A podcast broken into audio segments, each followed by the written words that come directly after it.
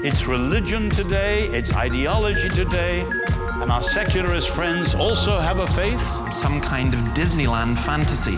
I know how this is going to get heard in the secular world. Where the pseudo Christian masks are off. That's nonsense, ladies and gentlemen. Apologetics isn't just about giving answers to other people's questions, it's also about learning to question other people's answers or even question the question itself. In a Christian worldview.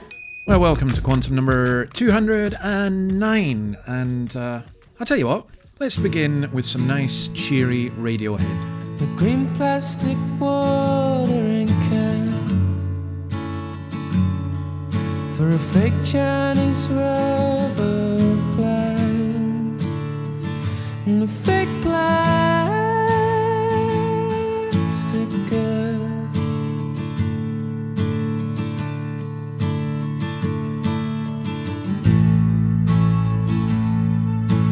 Bought from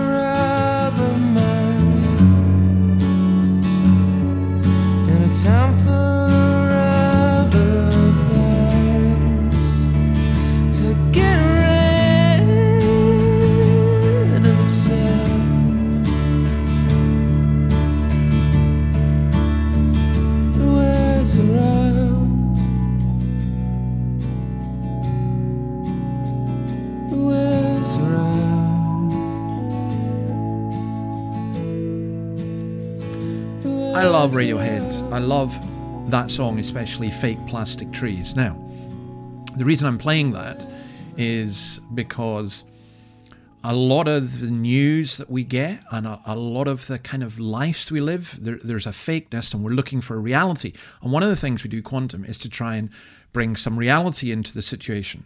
Now, to understand what's going on, sometimes we have to look at different things. So, last couple of weeks ago, we looked at the Great Reset and uh, what exactly that is. And this week, I want to look at something called nudge theory. Now, Richard Thaler and Cass Sunstein wrote a book called Nudge. It has been an incredibly influential book. I remember when David Cameron, the then UK Prime Minister, picked up on it. And most Western governments, at least, if not others, have also been picking. The idea behind nudge theory is that rather than enforce things by law or force people to do things, that you nudge them. It's behavioral psychology.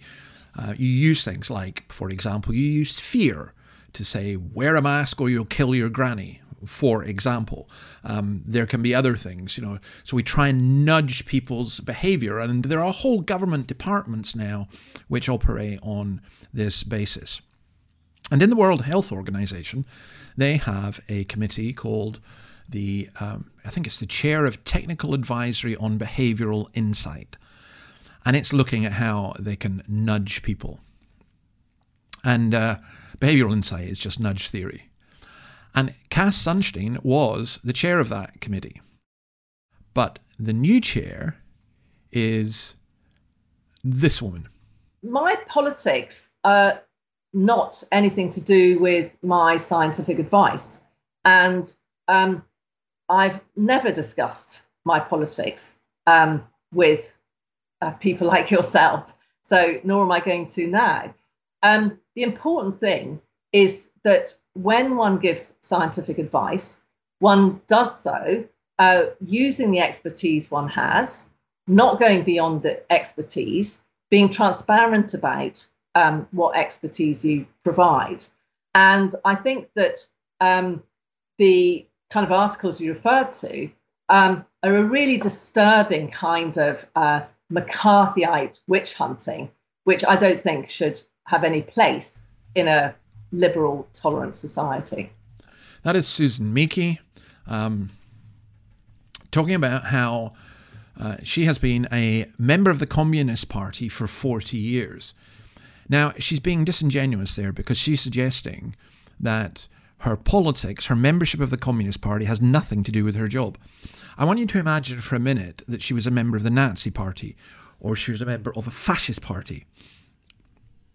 Would do you think that the media and others would accept? Oh, that's got nothing to do with it. She just does her job.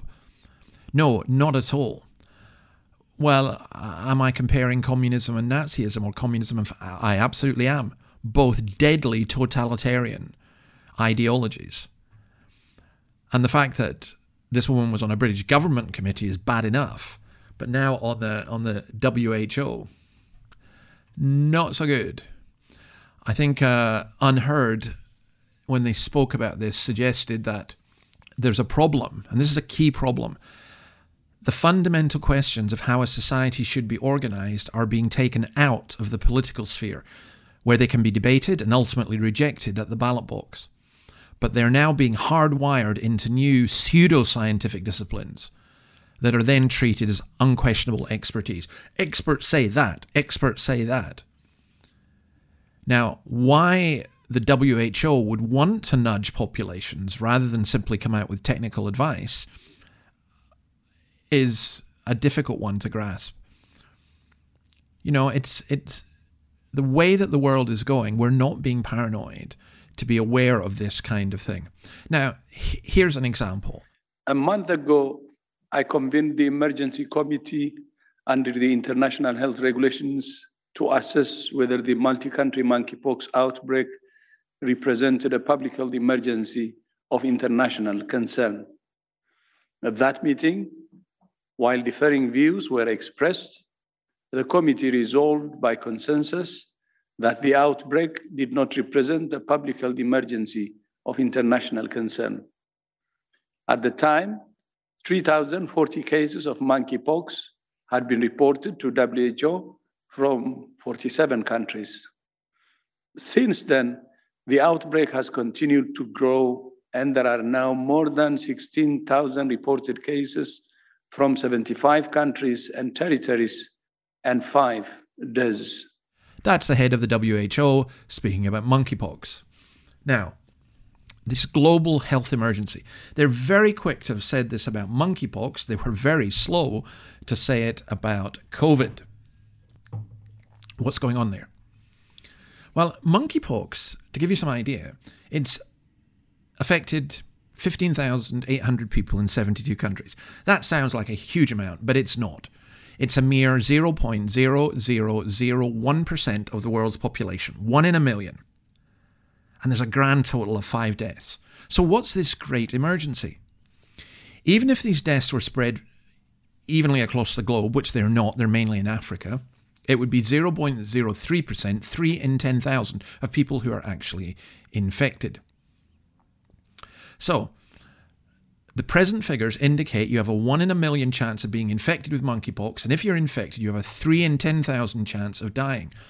However, your chance of getting monkeypox is even less because 95% belong to one single high risk group men who have sex with men. Now, I think this is a completely contrived story.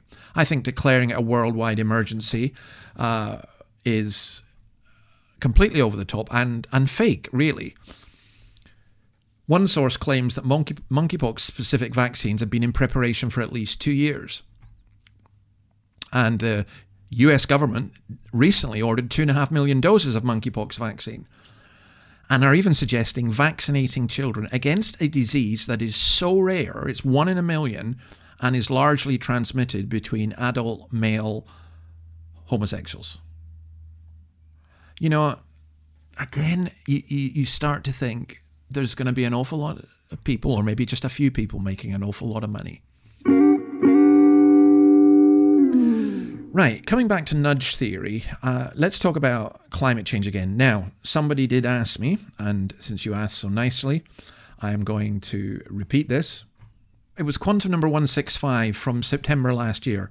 Uh, you can get that, it's still available. It was one of the most listened to ones, which was a climate change special. But I was asked, what is the Christian view?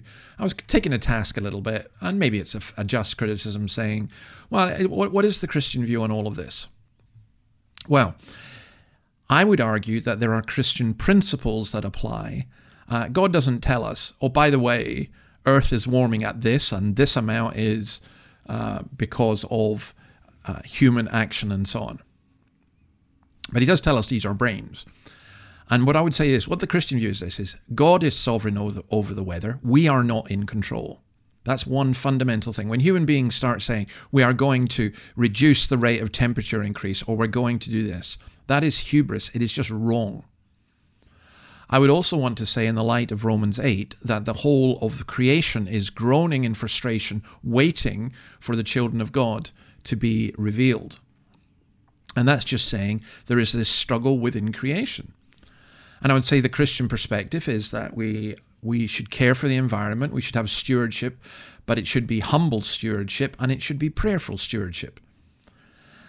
And that does mean that we have to be skeptical about grand claims, but not, uh, and, and skeptical about people who are making, I would say, delusional claims, or, you know, conspiracies and everything else.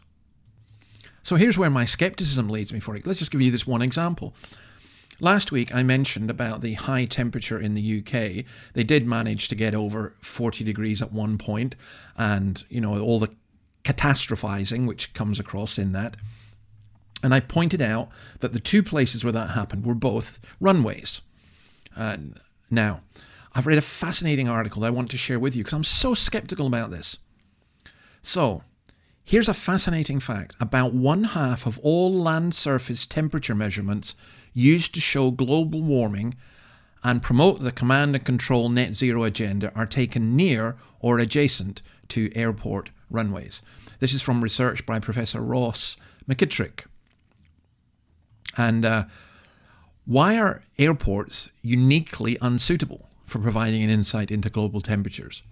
Many of them are major industrial complexes spread over miles of heat radiating tarmac and concrete, containing industrial buildings and subject to constant superheated jet exhaust measuring hundreds of degrees centigrade.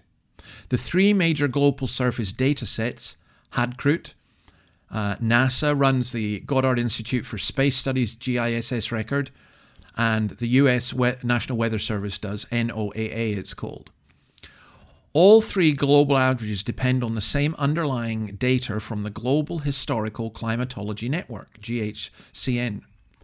And all three of them have made significant adjustments, which has had the effect of increasing recent warming and cooling the historical record. Professors William Happer and Richard Lindzen have argued that NASA and NOAA have been fabricating temperature data, trying to argue that rising CO2 levels have led to the hottest year on record. These are false and manipulated data. These surface data sets are used to weaponize the weather in, in terms of political interests.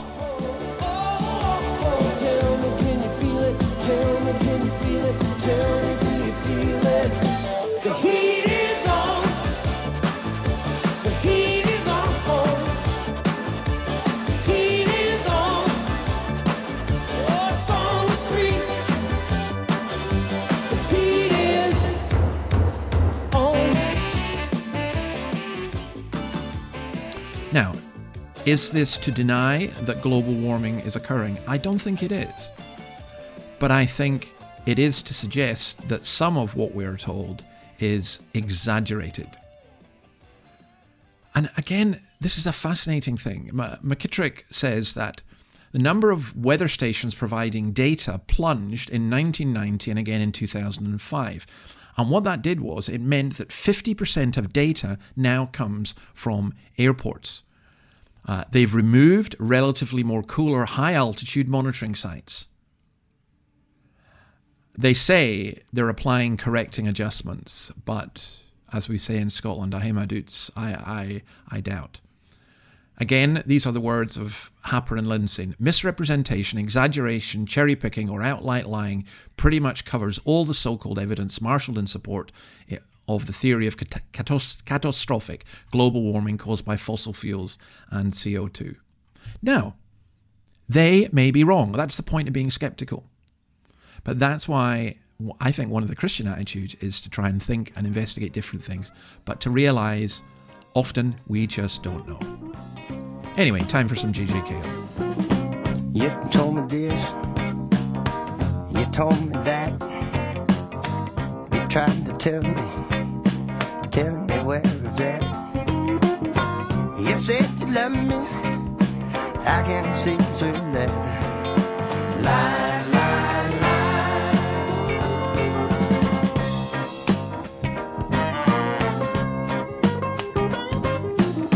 You left me hanging, hanging from the limb.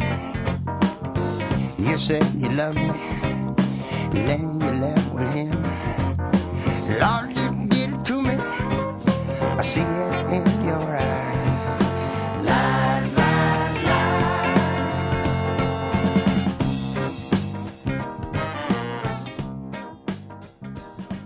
Lies, lies, Lies. Why am I saying that? Not to do with global warming.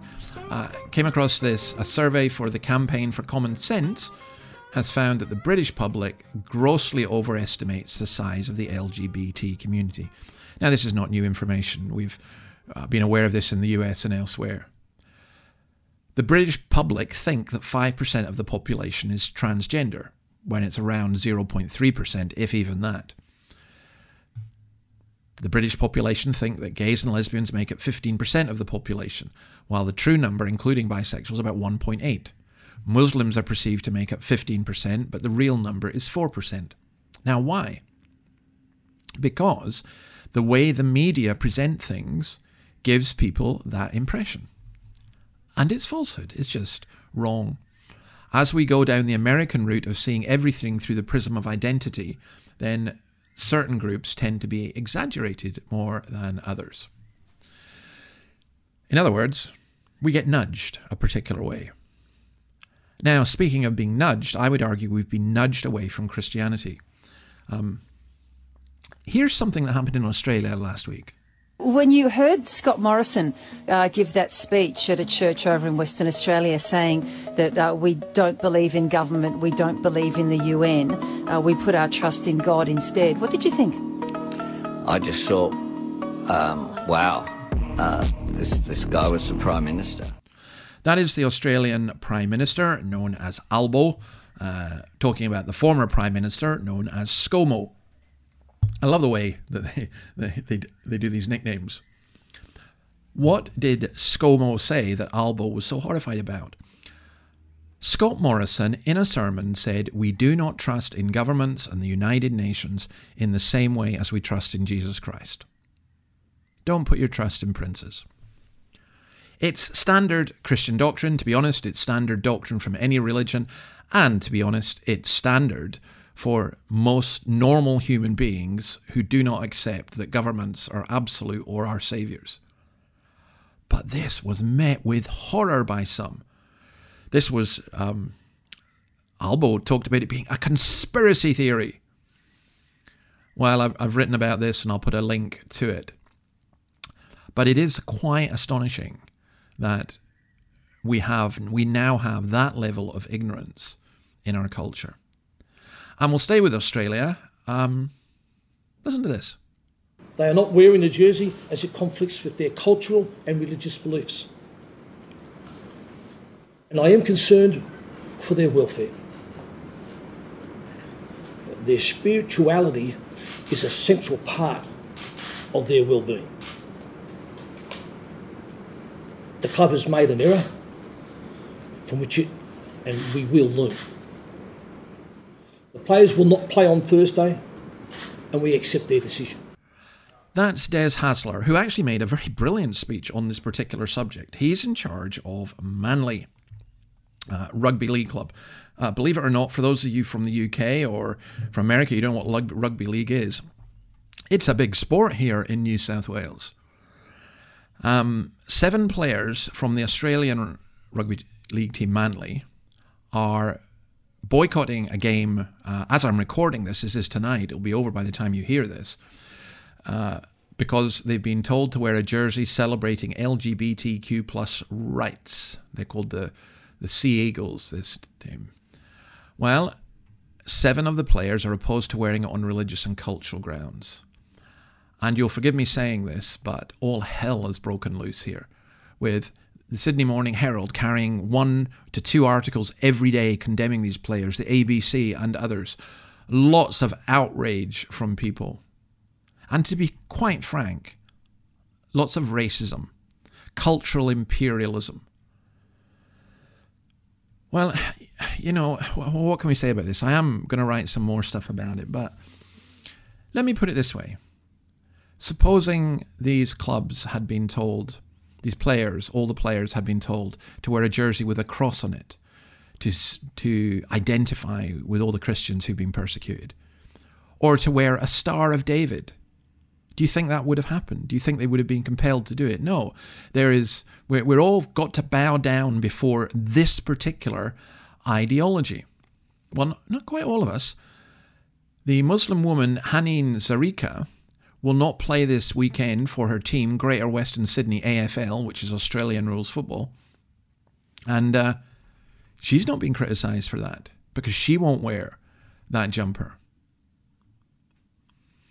There's something going on when we are being nudged, if you like, towards accepting some groups and rejecting others, towards accepting some philosophies and rejecting others. I tell you what, listen to this. Our Father,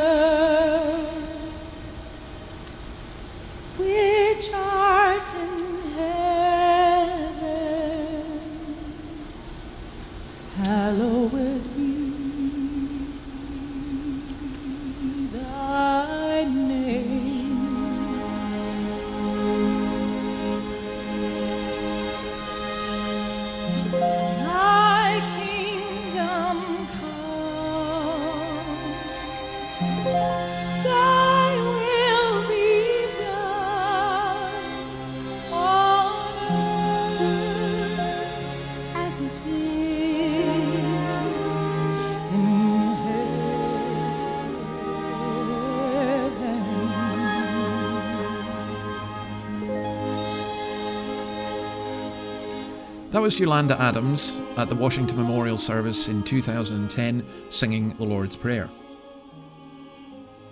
Public event in a country which has separation of church and state, but nonetheless very significant and very important.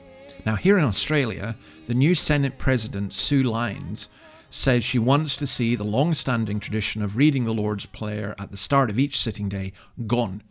And this is what she said. She's an atheist, she's an atheist and I mean, this has been read in both houses of Parliament at the start of each sitting day since 1901. And grasp what she's saying here. On the one hand, we've had almost every parliamentary leader applaud the diversity of the Parliament, and so if we are genuine about the diversity of the Parliament, we cannot continue to say a Christian prayer to open the day. I would like to see the prayers gone. I'm an atheist. I don't want to say the prayers. If others want to say the prayers, they're open to do that. Can you grasp what she's saying? Because she certainly can't grasp it. In order to have diversity, she only wants what she wants. Anything that's out with her scope, that's not diversity. Okay, nudge again. That's all been happening with the trans stuff. Uh, just let me mention a couple of things that we're keeping an eye on with all of this craziness. Uh, the Royal College of Obstetricians and Gynecologists have said that uh, breastfeeding should be referred to as chest feeding for the sake of the handful of trans men who do that. Now, I first reported on this over three years ago, and I was roundly abused, and even the they denied it that they were doing this. But I was told by people on the inside that that's exactly what was happening, and now it's come out publicly. Stonewall this week suggested, put out a tweet suggesting research suggests that children as young as two recognize their trans identity. They really are going after the kids. Now they want toddlers being taught their perverse ideology. And in another thing, gender activists have pushed or are pushing to bar anthropologists from identifying historical remains as male or female.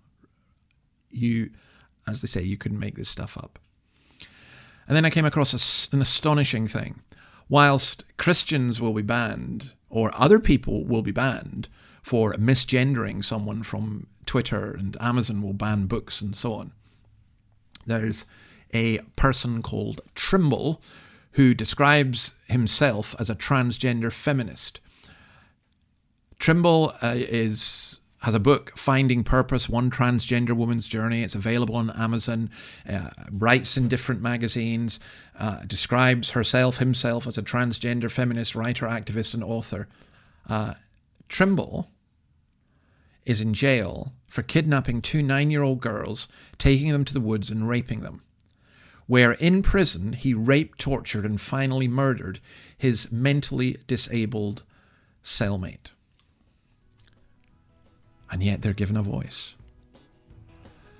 Okay, something else new. You, you think, nah, it's not going to get any worse. Guess what this one's about? Well,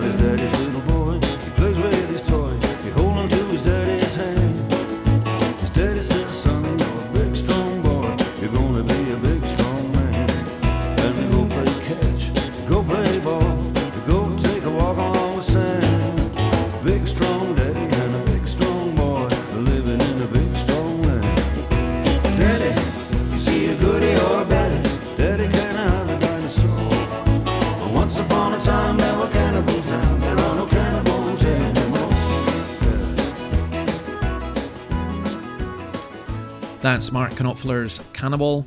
Um, I'm really not going to say much about this except to say that I think it's the New York Times. Yes, it was. I read this in the New York Times. Had an article talking about uh, novels like Yellow Jacks or shows like Yellow Jacks, novels like A Certain Hunger, um, books Tender as the Flesh, basically exploring cannibalism. I feel like the unthinkable has become the thinkable, Ms. Lyle said, and cannibalism is very much squarely in that category of the unthinkable. You think we're progressing? We are absolutely regressing. Okay, I want you to hear this. This is from Ricky Gervais. Atheism is only rejecting the claim that there is a God. Atheism isn't a belief system.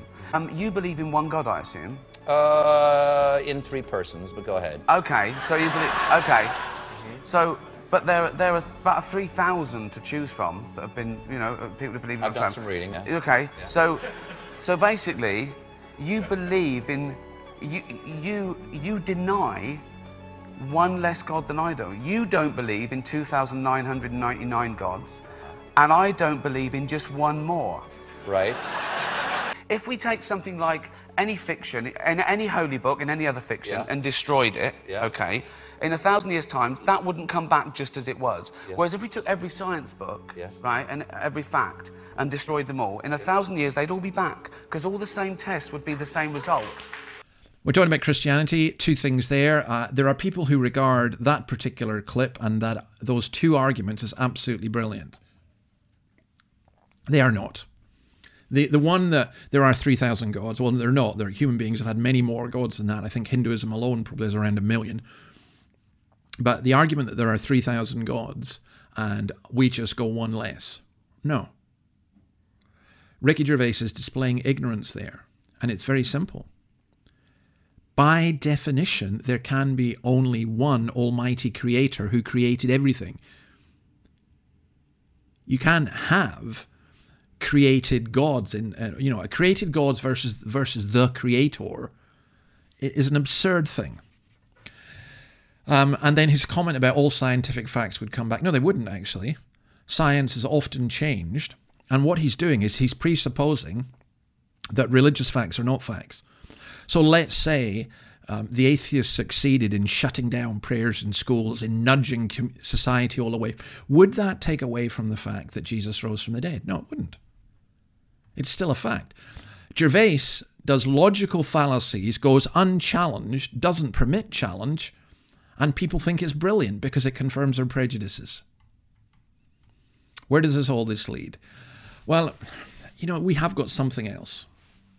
I'm going to give you a quote from a consultant and senior lecturer in old age psychiatry in King's College London. I picked this up from my friend David Meredith. He says this Humans are not designed to be happy or even content. Instead, we are designed primarily to survive and reproduce like every other creature in the natural world. A state of contentment is discouraged by nature because it would lower our guard against possible threats to our survival. And I love what David quotes from Jesus The kingdom of heaven is like treasure hidden in a field. When a man found it, he hid it again, and then in his joy went and sold all he had and bought that field. Do you know, that is the difference. There's a lot of this stuff that we looked at. You know, people are nudging people and getting people to fear. In C.S. Lewis's words, the Christian often is surprised by joy. Our motivation is love. Um, we, we don't need to nudge people. I think what Christ does is he he fills us, he inspires us, he motivates us.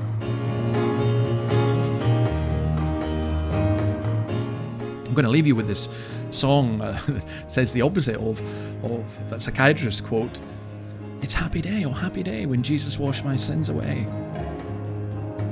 Oh, happy day. Oh, happy day. When Jesus wore. Oh, when he wore. When Jesus wore. Washed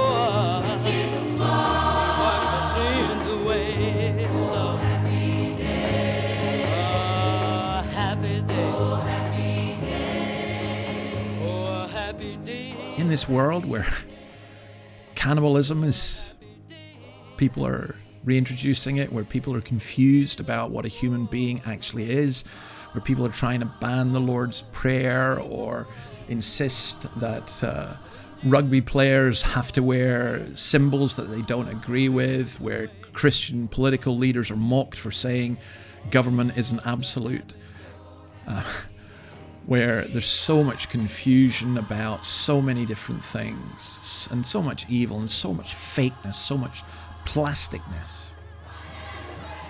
We've got reality, and the reality of Christ brings joy. So, going to leave you till next week. I keep promising this. I will try and do the Scottish one for next week. If you want to help support us, on the Podbean, Podbean fundraiser. Go to the website. You'll get all the links to different things here. Uh, you got any questions, comments? Please feel free. Always appreciate getting them, even those that might be perceived as negative. It's very helpful for me, uh, as well as humbling. Um, but you know, in the midst of the sorrow, we can know joy, and we're not just here to reproduce and survive. We are here to glorify God and enjoy Him forever. God bless you and see you next week. Happy day.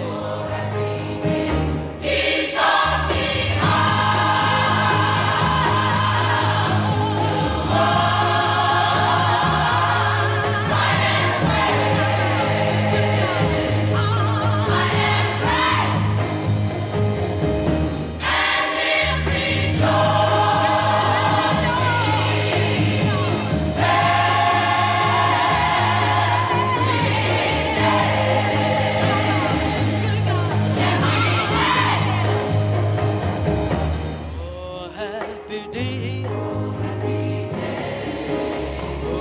happy day.